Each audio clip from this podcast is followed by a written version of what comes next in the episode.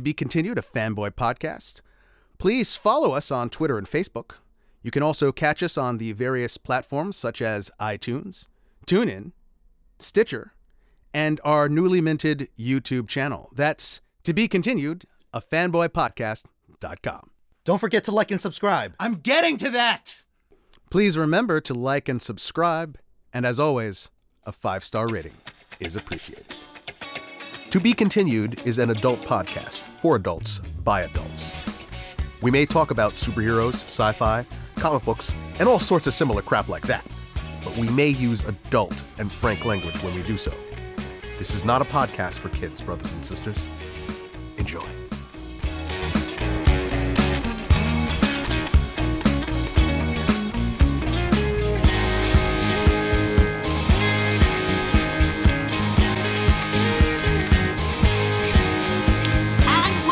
Welcome back.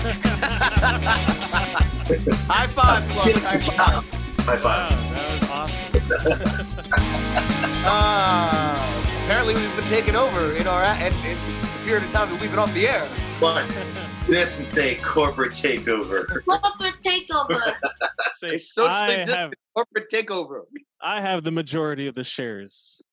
This is To Be Continued, a fanboy podcast covering your fanboy passions. You're not going to learn anything, but if you stick around, I'm going to have might have some fun. That's we guarantee it. This is our first show back officially since we ended up in a Will Smith film. As everyone knows, currently we are in a quarantine here in the United States of America and in many other countries around the world. But that doesn't mean that we can't have some fun. Well, we can't have some fun. That doesn't mean that fanboyism goes totally, completely into hibernation, and we'll get into why it kind of is in hibernation. I'm, as always, your host, Miguel Alejandro Velez, our other host. I'm Edwardine here, along with my boy, Clark. And over there is Jonathan Vergara. That's me. And, hey, man, what happened to that fancy background that you've been No. You don't need it. Don't bring it up again. Moving on. Thanks for reminding me. So we are here to discuss this is really just an update on our lives, what's happening in the world, and then we'll talk a little bit about, how this affects the fanboy world. This has all been very, very, very shocking. And, we've been going back and forth with each other. We've been maintaining contact. John has been running Pancake Studios as best he could under these circumstances. You've still been doing some work remote, right? Yeah, exactly. It's been challenging, but it's been fun. And it's actually a pretty good new workflow. Some of my clients actually like that they can see every little detail on my screen at the luxury of their home.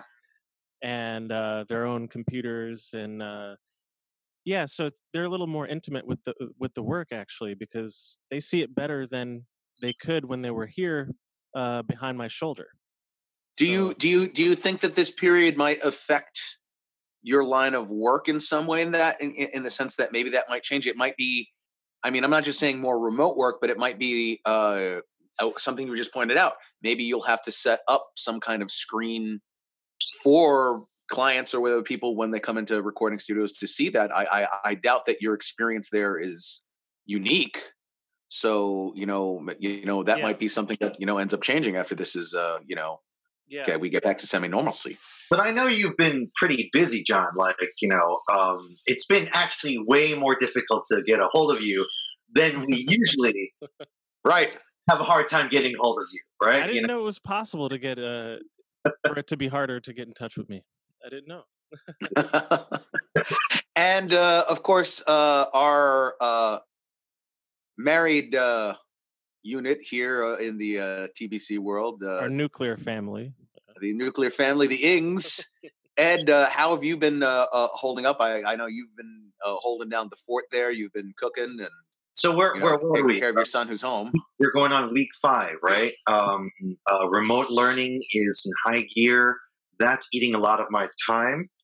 I'm also, I've told Miguel this. I said, I am going to receive my Michelin star for home cooking.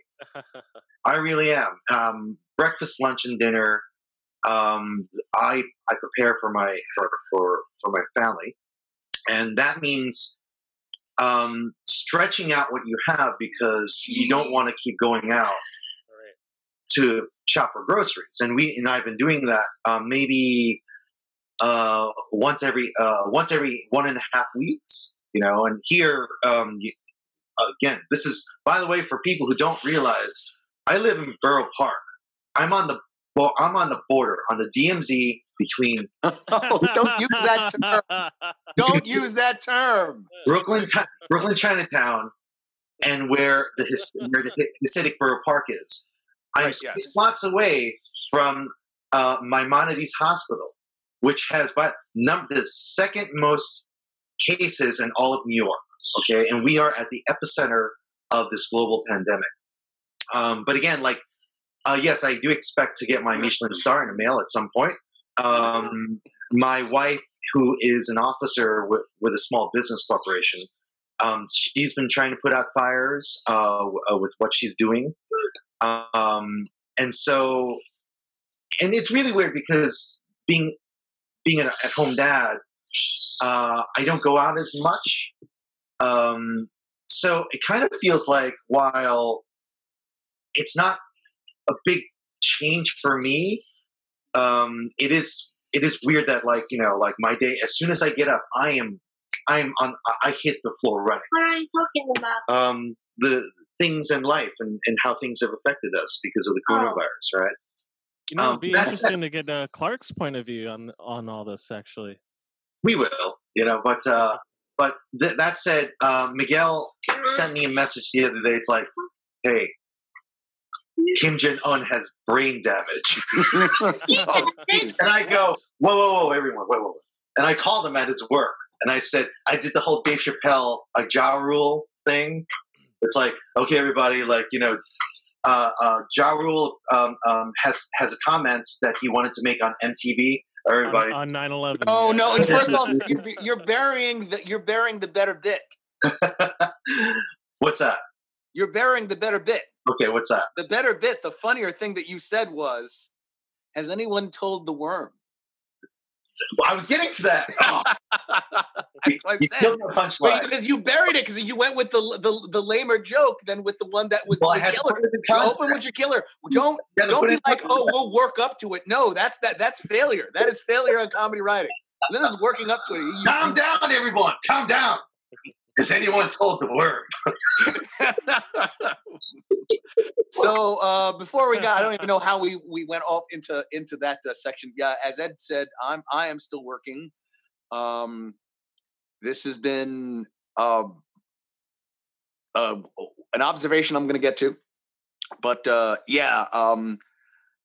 since my job is considered still essential, you still have to have maintenance and security, whatnot, for these buildings in, you know, all around apartments. We, my position at a hotel, I probably would have been laid off, but luckily for me, I'm in a position where I'm still needed. I'm still going in there at night, so I'm taking the trains to come in. As I told Ed, you're with the Teamsters, right? Is that no? Is that why you haven't got laid off? No. Actually, we're not a union building, believe it or not.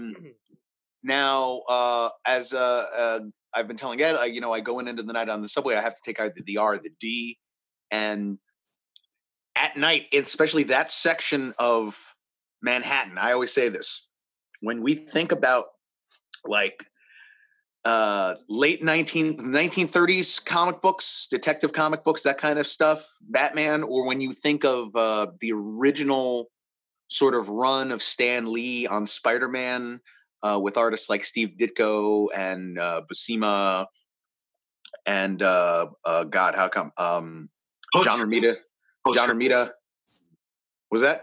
Yeah, that it's that kind of like lower Manhattan. That's not quite Midtown. It's not skyscrapers. It's tall buildings, but they're not that tall. A lot of water towers, shadowy, still cobblestones on the streets. And, you know, when I have to walk from either Prince Street or Broadway Lafayette, I've told Ed, I said, I kind of feel like as I'm walking around, and it's only a few blocks, that I'm going to see Bruce Wayne's parents getting killed around every corner. That's kind of that is really, really the feel of it, especially in the city at night. And, you know, it is what it is. I don't want to piss and moan too much about it because, quite frankly, I'm one of how many other people that are doing it. We're all going through the same thing. We're all, you know, adjusting to how this is going to affect us and our lives going forward. We're all going to have to be more cognizant. We're all going to have to really pay attention to good information and not bad information, which unfortunately, the way social media is, we are awash in a lot of bad information, and that's causing some issues. We're not going to tangent out into politics. But the Kim Jong Un thing is a perfect example. Now, again, we don't know what's really going on. Wait, so is this real news or fake news? Well, like John, you're so busy you haven't heard. Right? No, I haven't heard. He's okay. You look it up on your own. We're not going to discuss it, but it's like the deep state take him out. No. Well, there's we really don't know what. Yeah, we don't. But that leads me up to this other thing that I wanted to say is that, Miguel, you have your mother and your grandmother. They live out there in Pennsylvania. Mm-hmm. John, you have your grandmother and your uncle who live upstairs. My parents live 11 blocks away, and they're the ones that are true and nearest to our to us. And we want to keep them safe. And we want to be able to practice what's good practices, right? You know, we don't want to be able, like I know, Miguel, you want so bad to go and. Well, yeah, you know, I'm in the position like a lot of people are, where personal story. I have my personal feeling is I do think I caught this, perhaps late last year or early, I'm forgetting the exact time, but I know it was around after Christmas.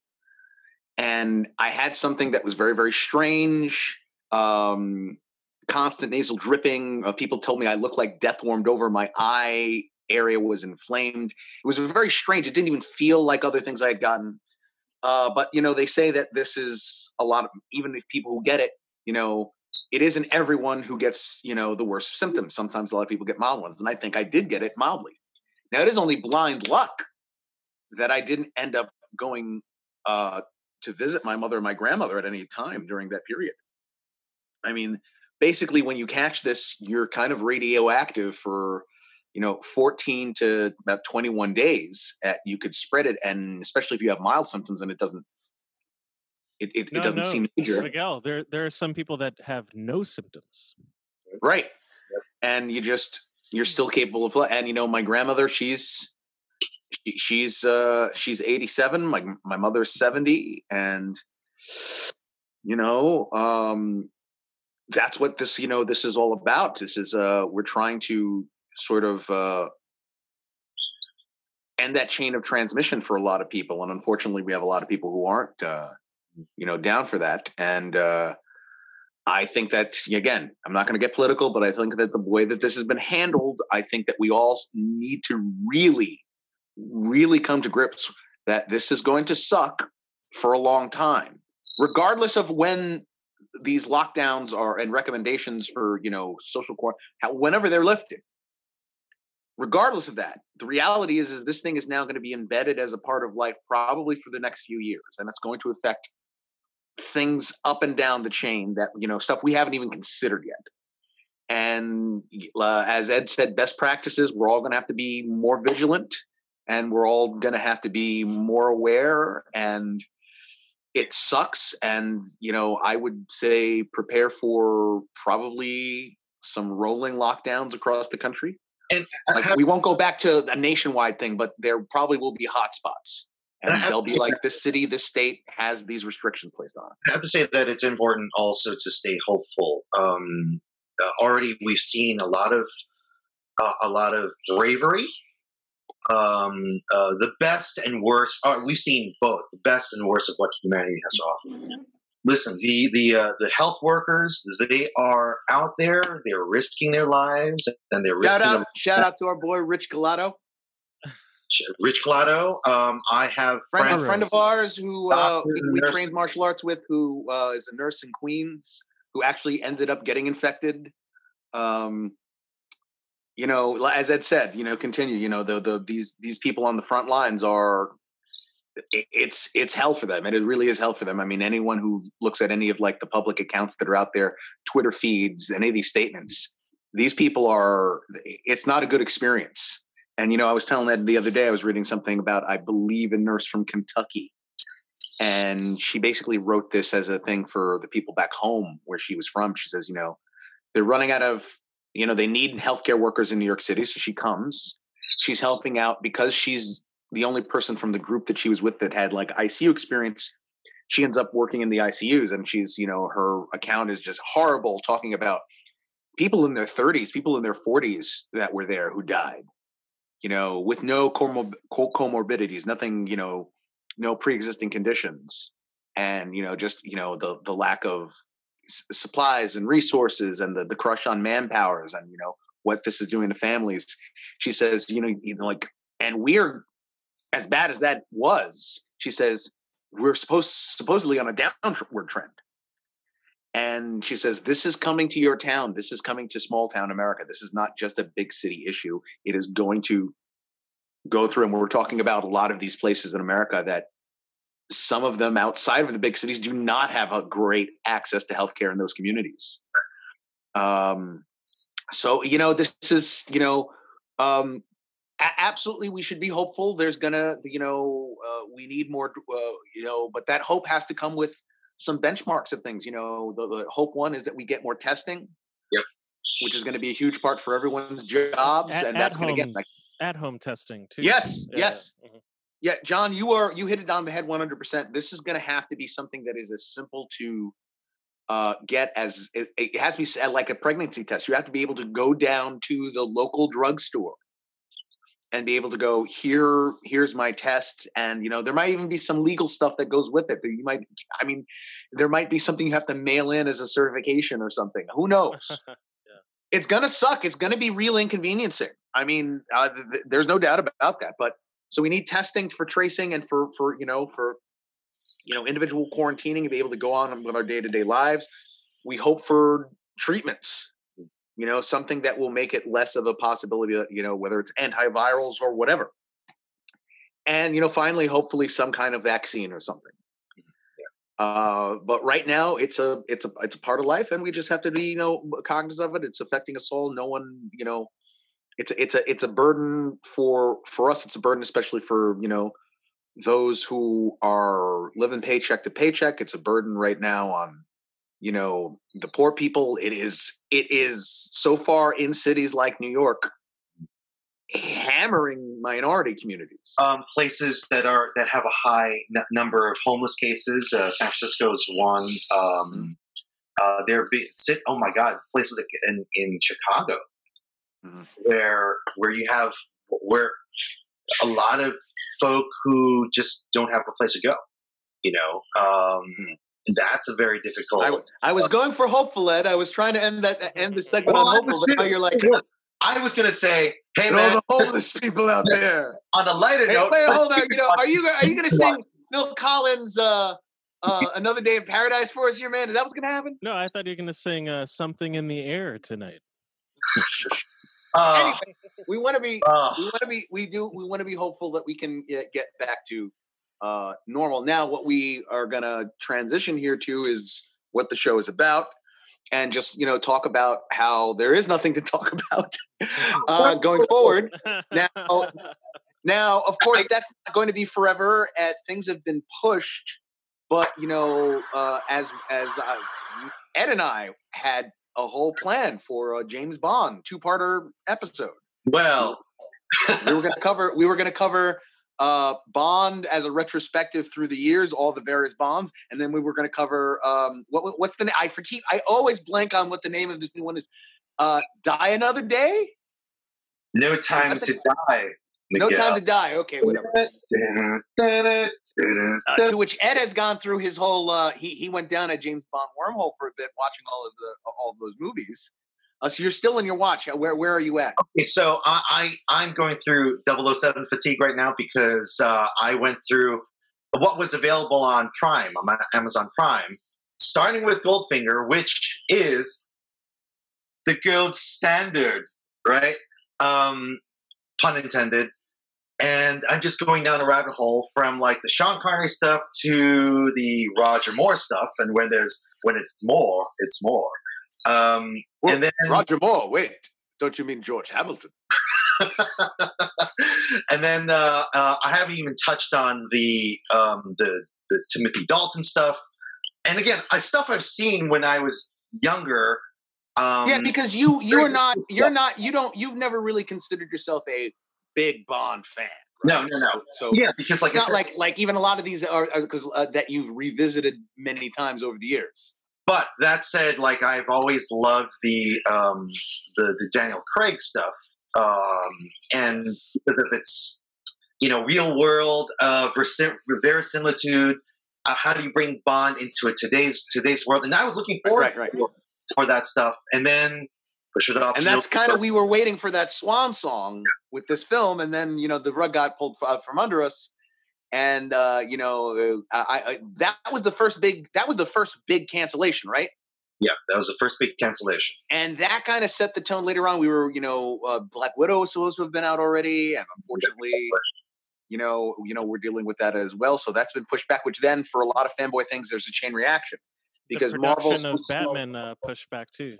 Yeah. Right? Yes, exactly. Big things. Marvel was like that. That was kind of a domino effect because they like to space out these films in a certain way where there are story elements that will be introduced in one thing and then come to fruition later on. So if you can't do one thing, it halts things further up the line that may not even be out yet, or we're supposed to have, we're finished and we're supposed to be released after this, but you can't release them without having that bit of information from, say, Black Widow, being out there for the public.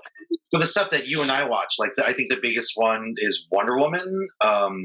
Is that still on?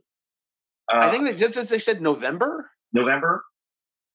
I think for Disney, Shang-Chi, which I believe is still in production, that's being pushed. Shang-Chi, I'm pretty sure that Eternals is still going to be pushed because, of course, you have the issue with. I believe they finished filming.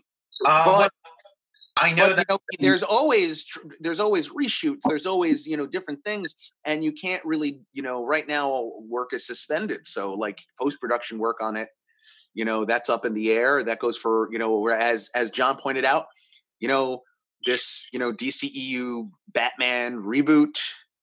Where does this stand with the we were, Dune? Dune was supposed to, we were get at least, Dune is one of those things I find interesting because it's like, we've been waiting so long for more information on that film. They finally came out with some pictures just the other day, last week, right?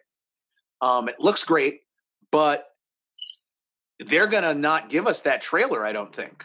No. The trailer has not come out. Right. And because of that, for good reason, because they're not going to hype something that they may not be able to show for a year and a half. Mm. Whereas before it would have been closer. I'm chuckling because aside from Disney has a bunch of projects that they had to just push off. Mulan being a big one. I was looking forward to Mulan live action. But from your childhood, you were a big Mulan fan, John? Yeah. The New Mutants, which that's not even a joke at this point. Yeah, Ed, it is still a joke because Ed, do you remember that line from The Simpsons? Stop it! He's already dead. I mean, when from the moment that it was an idea and a concept, and then it's like okay. They're going to go horror, and this is before. I have no problem with that, Ed. This is before Disney bought out Fox, right? And then it's like, okay, New Mutants got another life. Yeah, just wrong place, wrong time on that one. Beyond New Mutants, you've got like what's going to happen with okay, as a big generality, it's gonna seem like, Ed, you know, we're only 4 months into 2020, but it feels like the pre-virus era was like a year and a half ago. It's drawn out, just as everything else is these days, for a variety of reasons. And I wonder, once things start gearing up again, if there will be any changes. For DC stuff, I just want to say, it's going to seem like forever since something had come out. Because even though Birds of Prey was recently, and it was a bit of a flop, which I don't think it was a gigantic flop, but I think it was like, it didn't do great. I don't think that that's in the mind. As a matter of fact, I think it kind of came and went. And so I think in a lot of people's minds, I think the last DC movie was Aquaman, which feels big, or Shazam, big. Or was it Shazam? Shazam. Which also, by the way, made its money, but wasn't a gigantic like $1 billion hit. Even though, and it shows you how these movies are sort of having that effect on us. Shazam feels like 5 years ago. Feels forever ago. This is what I'm saying. What was it? A year ago was I think Endgame. You watch it, and that's funny. I forget there's something that came out a year ago, and it's like, wow, that was just a year ago. These things felt like, think about Star Wars projects. What would you? No, sorry. You talked about Shazam, and I pulled up the numbers. It didn't do good at all. The budget was $100 million, and it made 53 on the opening, and worldwide gross is 365 million. Yeah. It did good in the sense that it covered its budget well. Yeah, but like it wasn't some kind of like it wasn't a hit, a runaway hit. Yeah. And again, back to what I was saying about Star Wars. When is the next Star Wars project thing going to be out? Well, Clone Wars is currently available. You can still watch Mandalorian season 1, but season 2 of Mandalorian has been halted. When does that finish up? And that's an expensive and very post-production heavy kind of show. I'm wondering how I really am wondering how this is going to affect all of these sorts. Ed, do you think that this will mean, again, you were all about hope. Is this possible that this lights a fire under certain franchise asses? Well, let's your continual lament is that, Warner Brothers is not, doing. DC. Well, so does this once we are able to get back to work, will they be like, GL, green light that. Flash, green light that. Let's get these things moving. Miguel, the most simplest way I can really here we go. Is this. Now, for those of you who are not talk show nuts, Miguel and I are, and Conan O'Brien and Stephen Colbert, given that they are friends and they're buddies, they decided to do a cross-promotional promotion of their episodes. And one of the things that they sort of discussed was, hey, Steven, do you think this is going to change? And I'm paraphrasing here. Do you think this is going to change how we do business? Or how we do business? And Steven's like, there's no doubt in my mind that some executive is looking at this and saying, hey, why does Steven need the theater? This is definitely going to change the outlook of right. Yeah, but in terms of how does how does that affect? Do you think the question I asked you, which was, will this light a fire under some of these franchises? Will there be things that maybe weren't getting greenlit, and just beyond? Let's forget about even just narrowing it down to superhero stuff, like with and especially Warner Brothers.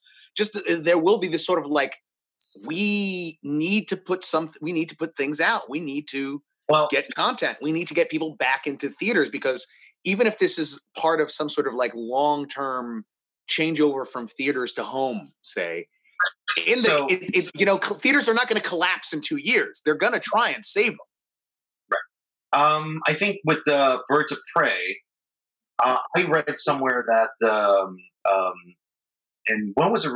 I forget when it was released, but they even considered, hey, you know what? Let's release this for home audiences, you know, because we need to make up the difference. And as far as a box office and ticket sales, are you talking about Birds of Prey? Or Birds of Prey, and yeah, there's no doubt in my mind that because listen, you know, they are winners and losers in this pandemic. Streaming services are up, right?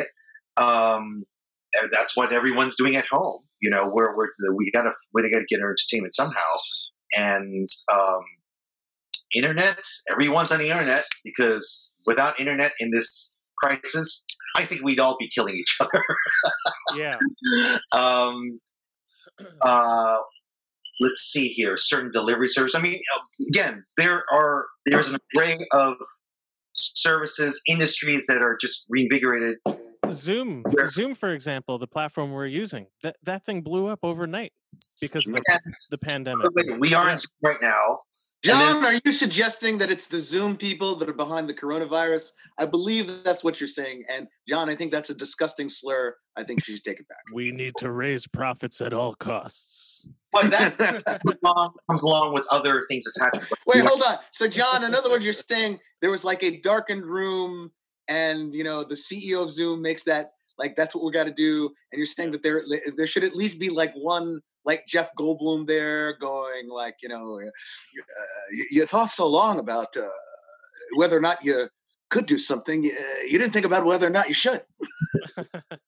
Now you're patenting it and you're selling it. You're selling it. Which you call capitalism. I call the rape of the natural world. Well, like what we're doing here, like bravo. This whole video conference and video streaming services, which is kind of exploded, and then counter arguments to it is like, oh my God, Zoom has a security issue. Let's go on Facebook Live. Oh no, let's go on. Let's see what FaceTime has to offer. Well, Ed, your story the other day, of course, was of we got into a discussion, but we're not going to get into the full ins and outs of it. But of course, you're talking about like religion and funeral arrangements and things like that, where suddenly people have to, you know, and, you know, this goes to a further question. Like I said, this is affecting real life. I wonder how this affects how storytelling in films and TV is going to be. Will the big franchises choose to give people a happy space away from this all?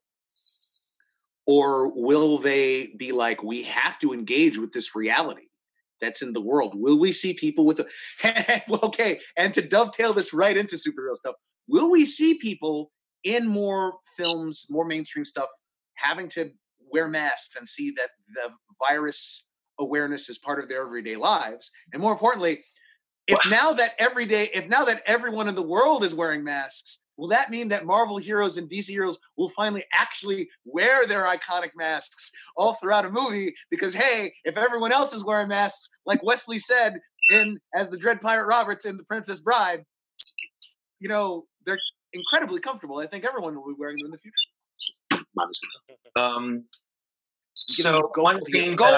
One thing that I brought up to Miguel is that, if you're not a Psych fan, okay, Psych the TV show, Miguel and I, we sort of kind of brainstormed an episode where, because it's Psych 2, the second movie is going to be coming out soon, where Sean and Gus solve their mysteries over this. It's like, you know, someone needs to write that. And Psych would be the perfect ability. It would be, they're all doing on a Zoom call and they can't, it's like, well, you know, because of this, we can't, you know, be out there, blah, blah, blah. Somehow they all, like, you make it, they all got infected or whatever, right? And so some of them are sick, some of them are sniffling, whatever. And like somehow Sean figures out the crime, but with what we and Ed were all on about, we were like, yeah, he figures out the crime, but somehow he turns Gus into his leg man. It's like, no, Sean, you don't understand. Like, Gus, just show me the murder. Take your iPhone and get. I need a close up on that thing. Sean, I'm very uncomfortable right now. Sean, I ran out of Lysol 3 days ago. But I do wonder how is that going to be integrated in any way? John, what do you think? Do you think that, because remember after 9/11, John, there was that sort of like retroactive, we want to get rid of, all imagery of the Twin Towers and stuff. Do you think that that's something we'll see here with the virus, or do you think that they'll go like, no, this is a reality and we have to deal with it? I think they should remove that imagery, because there's a lot of people that suffered from this, and everyone knows someone. It used to be, that's over there, or I know a guy who knows a guy who knows a guy, but now it's like everyone's one person removed from this, and I feel like it would just be very upsetting and a little too soon to kind of have that portrayed in art and comedy and action. I think so. Okay.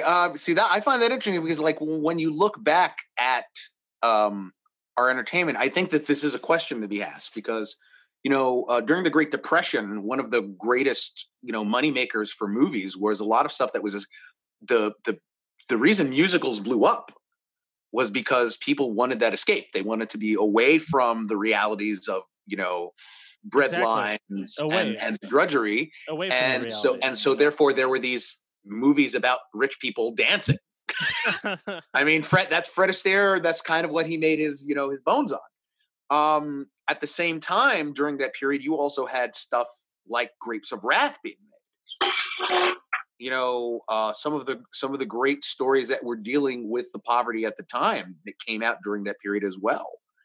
And Grapes of Wrath was a hit. It was a hit as a book, and then it became a hit as a film. And so, I mean, there's two sides to that argument. I mean, definitely people are going to want to get away. At the same time, it's going to be very odd, in my opinion, to see a movie where they're not, if it has no reflection of reality. But that said, I think, let's say that vaccine comes out tomorrow, that uptick is going to be like, we're out. Everyone's. It's going to. Oh be yeah. Well. Ed, yeah. Ed. Outside. That's what's going to happen. Ed, this has stolen so many holidays. Yeah. That people are going to want to combine them. In the future there'll be like a Corona Day. Corona will take it, and then Corona, the beer company, will take advantage of that, and they'll try. You laugh. My mom, when I was a kid, she used to always say, things were so much more sacred when I was a child. And, I look around, it's like, and this wasn't that long ago. We're talking, the 40s, 50s, and 60s. And Mom would say, you'd go around and something like a President's Day, George Washington's birthday, Lincoln's birthday, those sort. They were commemorative and they were solemn. And now they're just all sales, right? Mm-hmm. Like there are sales. Like, think about this. President Lincoln was shot. He is an assassinated president. And his imagery is used in things like car commercials or electronic sales commercials or, so on and so forth. And it's like, no, isn't that like a terrible tragedy from our country's history? And if they did that, dude, they're gonna... Tragedy plus... It's gonna be Corona Day. I'm just saying... Tragedy plus time is comedy. Now, there you go. I know that... you have very limited knowledge on Star Trek. But on DS9, Star Trek Deep Space Nine, there was something called the Bell Riots. Oh, God, Ed. Where the Bell Riots are pretty much, they occur somewhere in a very near future. From where we are, something vague from the 21st century ish. Now, Ed, I can already tell he's looking up, but yeah, that was the whole John. The whole thing idea of Trek is our history is very, very different from the history, because of course Trek originates from the 60s, and everything that they said then is canon, and therefore, like they talk about Khan being a eugenics war in the 90s, but then there's supposed to be a nuclear war as well. Oh no, Ed, what do you got for me? Okay, so Jonathan, just for you, the Bell riots were pivotal series of events on Earth that took place September 2024. Wow! Started in San Francisco's Sanctuary District A, and they were named after the protest leader Gabriel Bell. And it is very violent civil disturbances in American history, where the riots and subsequent crackdowns resulted in deaths at 100 of Sanctuary District residents. I'm not going to go through the rest, but basically, Jonathan, it was basically the masses versus the one percenters, right? And this was an episode of Star Trek: Deep Space Nine that was very much showing the left of center politics of Star Trek on its shoulder, on its sleeve. Really, we're wearing it on its sleeve. And it is. It's basically, hey, don't. And it's funny because this was post the Gingrich Revolution in the 90s. It was basically the Star Trek writers, hey, don't cut the social safety net. That's really, really, really important. We're not going to get into the wherefores of the episode, but John was fated to be Gabriel Bell.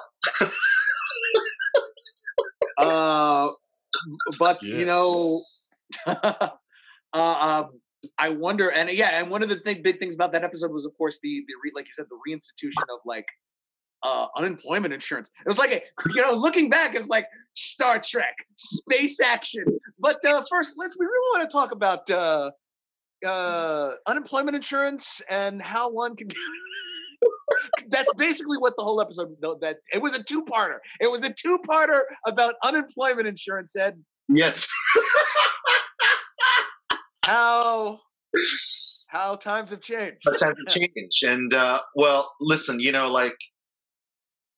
I feel that while you did start off by saying that, hey, we have a show about nothing, I disagree, Miguel. We have a show that we can talk a lot about nothing, and nothing being Star Trek futures, eugenic wars. Hey, Ed, when are we going to have that special on that episode of Star Trek that was the backdoor pilot of Simon Urich? I think we could get about at least 3 or 4 episodes out of that. I would watch that show. As a matter of fact, here's the truth. The truth is, I've always loved that episode. This is just a little side. I've always loved that episode. I love the concept. I love Terry Garr, who was the young ditzy girl in the episode who was supposed to be like sort of the sidekick, because it was a backdoor pilot for what I think kind of amounts to Gene Roddenberry's take on Doctor Who. Ed, tell me I'm wrong. Tell me that episode. Gary Seven isn't basically Doctor Who. You are absolutely right. Unfortunately, it just didn't pan out that way because it's like that you say that, but I would have to know that Gary Seven got his own series of books. Oh, really? Did he? And Ed. They tie it all in. It's crazy. This is, I went down a rabbit hole once. They continue from where they left off in that Trek episode. Yeah. And then they include Gary Seven's first enemy, and his enemy, guess who? There she. Really? There she. Okay. And they basically say Gary Seven, during his period, during the eugenics wars, was one of Khan's, the biggest thorn in Khan's side. Right. And that they were mirrored, because Gary Seven's whole thing was he was genetically engineered by aliens.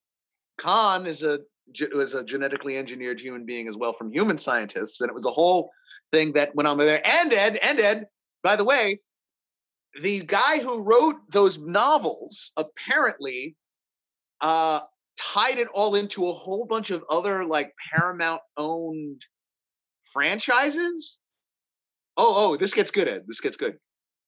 You see, do you remember Beauty and the Beast with Ron Perlman and Linda Hamilton from the 80s? Right. And I don't know how much you remember on the show. On that show, you had Ron Perlman playing the Beast. And then you, of course, had a character he called Father, who was supposed to be the Beast character, Vincent, was a genetically engineered creation. Well, guess what, Ed? He ties in that series with the other show, The Pretender, which was also about a dude who was genetically engineered. And he makes it, and he like ties into this whole tab. So like, this is the story of how Khan came to power, how he was defeated. It included, you know, all of these other stuff. That's how it built up to it. Craziness, craziness. That's a little tangent on that. And again, I would watch that. At the end of it, we find out everything exists in the head of an autistic boy from St. Elsewhere. Yeah, yeah. You know. It's like right now we're in some weird matrix right now. Yeah, well, Ed, whoever's paying the reality writers, they need to, I don't know. Reality writers. Hold on. Let me write that down. Yeah, John, tell me, I mean, correct me if I'm wrong, you know, to keep with the theme of the show. It's like anything you've written for the last 20 years keeps seeming more and more absurd because every twist and turn of history seems to be, we go like, that couldn't happen. And then, nope, it happens. And here we are now with maybe the lowest point, and you know, like at this point in time, if the aliens show up, I mean, will any of us blink an eye?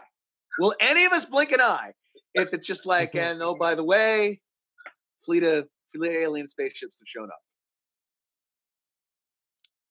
Well, we did have Easter. What, Easter was 2 weeks ago. You know, and I maybe from a certain perspective, Miguel, and I did mention your name, Miguel, that you know, guy comes here, and some people didn't like what he said, and they decided to kill him, and he wakes up 3 days later and says, "I've got to go back to my planet now." I would just remind anyone who's listening that Ed is the born-again Christian of the group. Although Jonathan, I suppose, also is, but Ed is always, and yet that's the joke he goes to.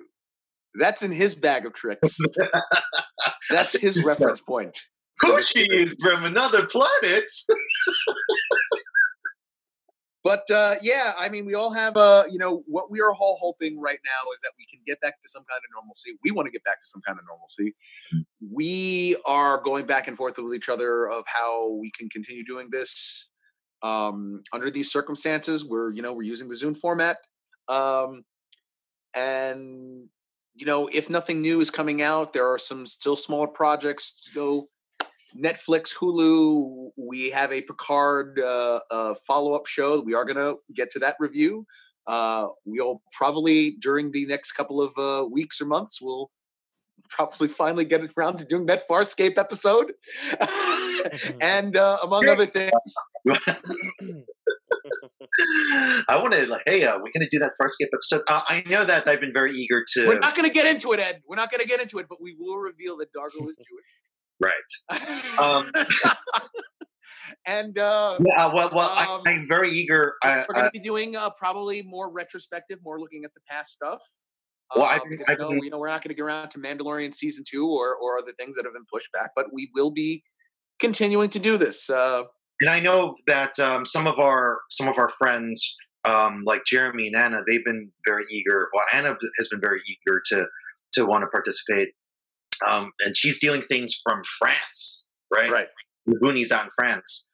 And Jeremy, I know that he's been, I'm pretty sure that he's been busy also.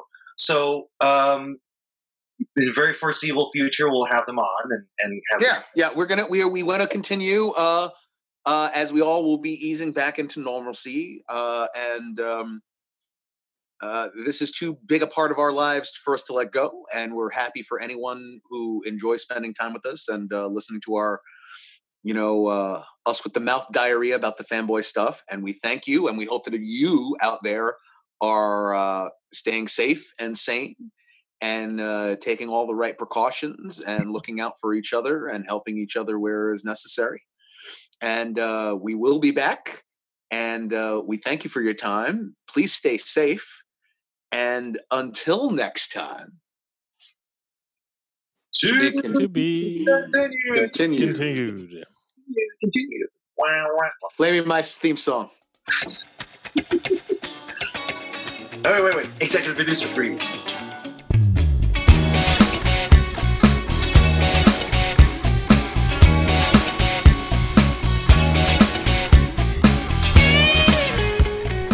Hey guys, thanks for listening to Be Continued, a fanboy podcast. Our website is www.tobecontinuedafanboypodcast. Check us out on iTunes, Google Play, Facebook, Instagram, and Twitter.